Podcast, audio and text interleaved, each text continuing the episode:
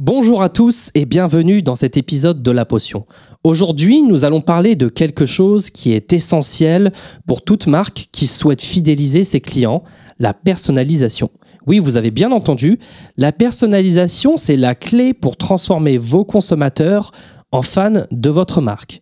Dans cet épisode, nous allons donc vous donner des exemples concrets de marques qui ont utilisé la personnalisation et des idées concrètes pour la mettre en place dans votre propre entreprise. Et en bonus, nous vous donnerons tous les outils pour mettre cette stratégie en route. Alors que vous soyez un dirigeant d'entreprise, un responsable marketing ou tout simplement quelqu'un qui cherche à améliorer la fidélité de ses clients, cet épisode est fait pour vous. Alors détendez-vous et découvrez comment transformer vos consommateurs en fans de votre marque grâce à la personnalisation. Bienvenue dans La Potion, le podcast qui vous révèle les secrets de marque mémorables. Chaque mardi, nous partageons des idées novatrices, des outils et des techniques qui ont fait leurs preuves pour vous aider à maximiser l'impact de votre marque. Nous vous invitons à vous abonner pour ne rien manquer de nos épisodes et pour bénéficier des dernières tendances en matière de branding et de design. Super gentil alors vous vous demandez peut-être pourquoi la personnalisation c'est important. Alors maintenant il y a plusieurs raisons à ça, mais l'une des principales c'est que les consommateurs veulent se sentir valorisés et pris en compte en fait par les marques qu'ils choisissent. Ils veulent se sentir comme si la marque comprenait leurs besoins et leurs préférences et comme si en fait elle faisait tout ce qu'elle pouvait pour les satisfaire.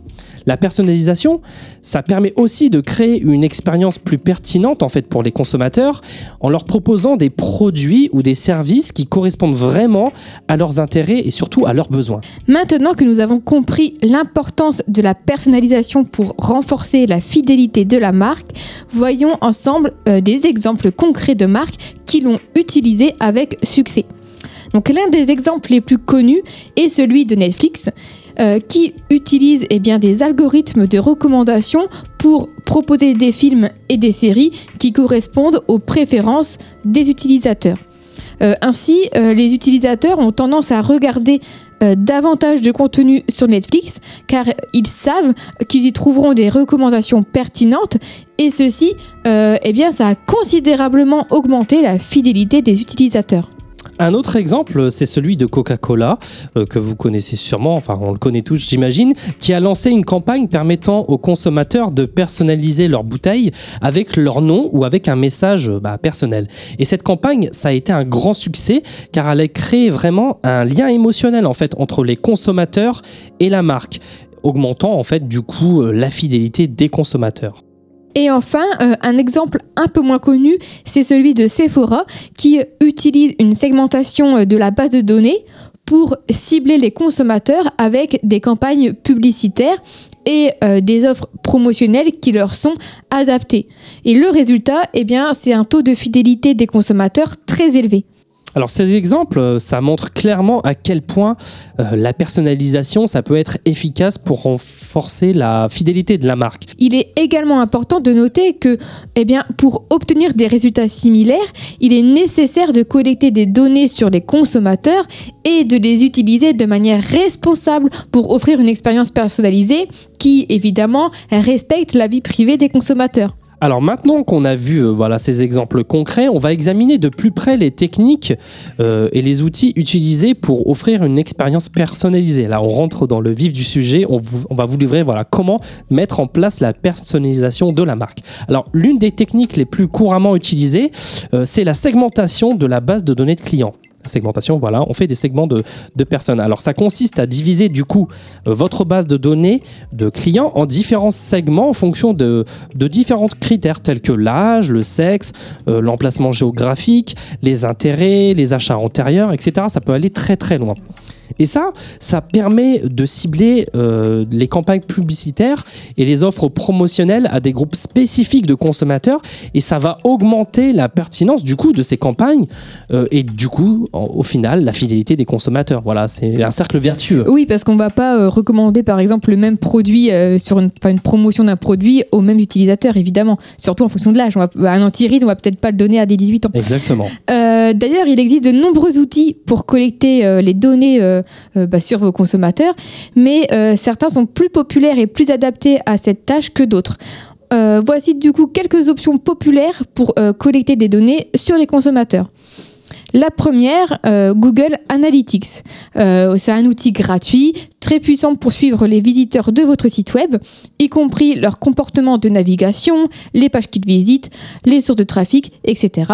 Euh, voilà, Google Analytics vous permet également de créer des segments de visiteurs pour une analyse plus détaillée. J'espère que vous connaissez déjà Google Je pense. Analytics, mais un peu moins connu, mais toujours aussi efficace. On a Facebook Pixel, en fait, qui est un outil de suivi d'audience qui vous permet un peu la même chose, mais pour les personnes qui ont un compte Facebook. Voilà, tout simplement.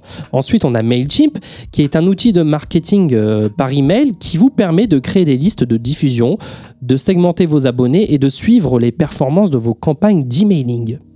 Euh, on a également CRM, qui est un système de gestion de relations clients. Oui, les CRM en général. hein. Oui, euh, voilà. Euh, et après ça, du coup, c'est vraiment un outil qui vous permet de stocker et de gérer toutes les données relatives à vos clients, donc, y compris leur historique d'achat, euh, leur comportement de navigation, leur historique de communication, etc. Euh, il y a euh, des CRM gratuits euh, comme HubSpot CRM ou euh, Salesforce. Voilà. Et enfin, on a tout ce qui est euh, outils d'analytics et de, et de sondage, voilà, qui sont des outils en fait spécifiques pour créer voilà des enquêtes. On a par exemple SurveyMonkey, Google Form qui est très connu évidemment, Typeform et, euh, Qualtrics. Et ces outils, voilà, ça va vous permettre de collecter des données sur les opinions, sur les préférences et sur les comportements des consommateurs. À partir de là, lorsque vous avez suffisamment d'informations sur vos clients, vous pouvez euh, mettre en place une ou plusieurs des huit idées suivantes. Alors on va être servi là, vous avez les huit idées concrètes euh, de stratégie de personnalisation à mettre en place. Alors la première maintenant Euh, alors la première chose, vous pouvez organiser des concours ou des sondages où euh, les clients peuvent soumettre leurs propres idées pour les prochains produits ou campagnes de la marque. Donc au niveau des outils, euh, il existe des plateformes de sondage en ligne telles que euh, SurveyMonkey, Google Forms ou euh, Typeform pour créer et gérer eh bien, des sondages et des concours. C'est ce qu'on a vu juste avant, voilà, qu'on peut réutiliser pour euh, ce cas, ce cas précis. Ensuite, la deuxième idée de stratégie de personnalisation, une bonne idée, c'est de mettre en place un système de parrainage où les clients peuvent parrainer des amis et recevoir des récompenses pour leur participation. Alors, en outil, on peut utiliser des plateformes de parrainage euh, comme Referral Candy ou Referral Hero pour créer et gérer euh, ces programmes. Ensuite, troisième idée, offrir des options de personnalisation pour les produits. Eh bien, c'est euh, évidemment une très bonne idée, hein, comme l'avait fait aussi Coca.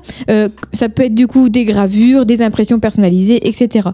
C'est vraiment un moyen efficace de rendre un produit unique et personnalisé. Au niveau des outils euh, de personnalisation, on peut retrouver Customify ou euh, Product Personalizer euh, pour ceux qui ont un site Shopify Tu l'as bien dit, dis donc. ou encore euh, Custom Product Designer pour les sites WordPress avec WooCommerce. Ces outils permettront du coup aux clients de personnaliser leurs produits directement lors de l'achat.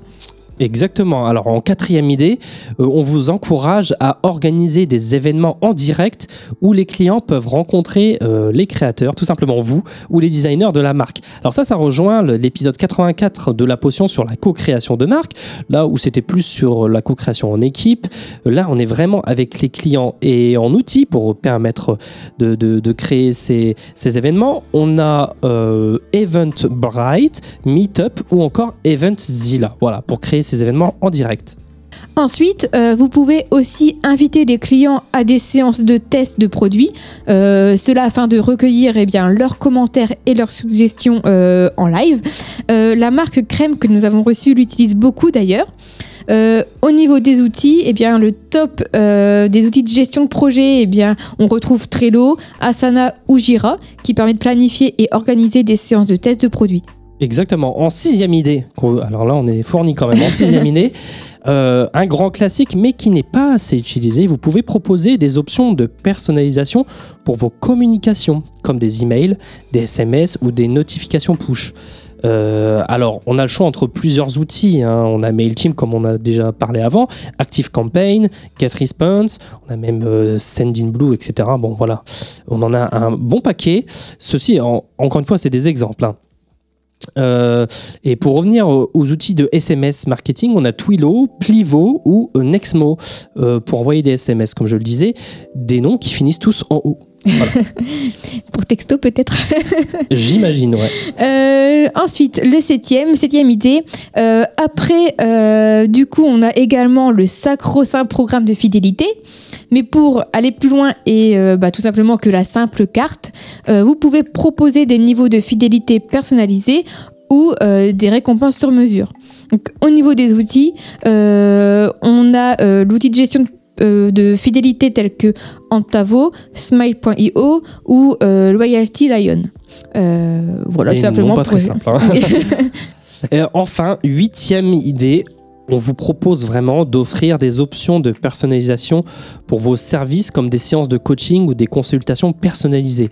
En outil pour faire ça, on a Calendly, Acuity Ch- Scheduling, pardon, ou encore simplybook.me pour planifier des consultations personnalisées ou des séances de coaching. Ça, c'est plus pour euh, du B2B, j'imagine. Euh, mais il est vraiment important de noter qu'il n'y a pas une seule technique ou euh, un outil qui conviendra à toutes les entreprises.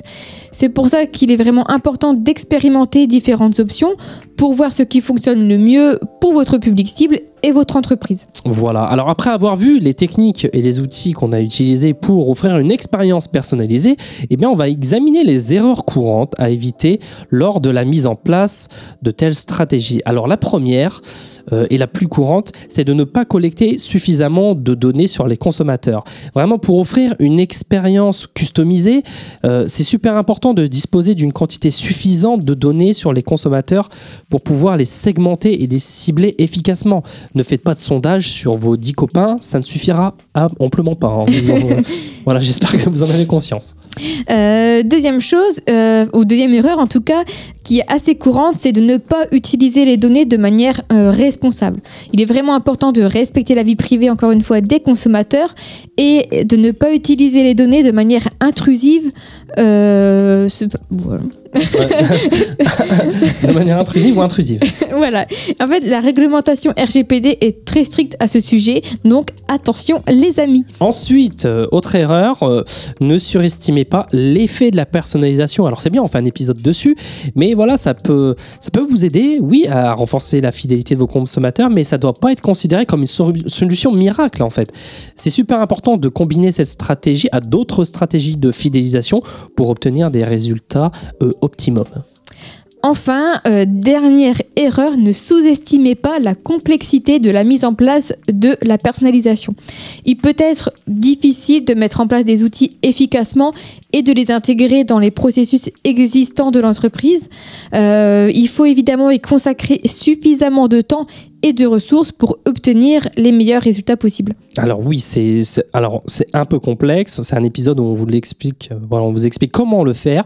Mais si vous le faites bien, vous le faites régulièrement, bah c'est pas si compliqué que ça. Ça demande juste un peu d'investissement.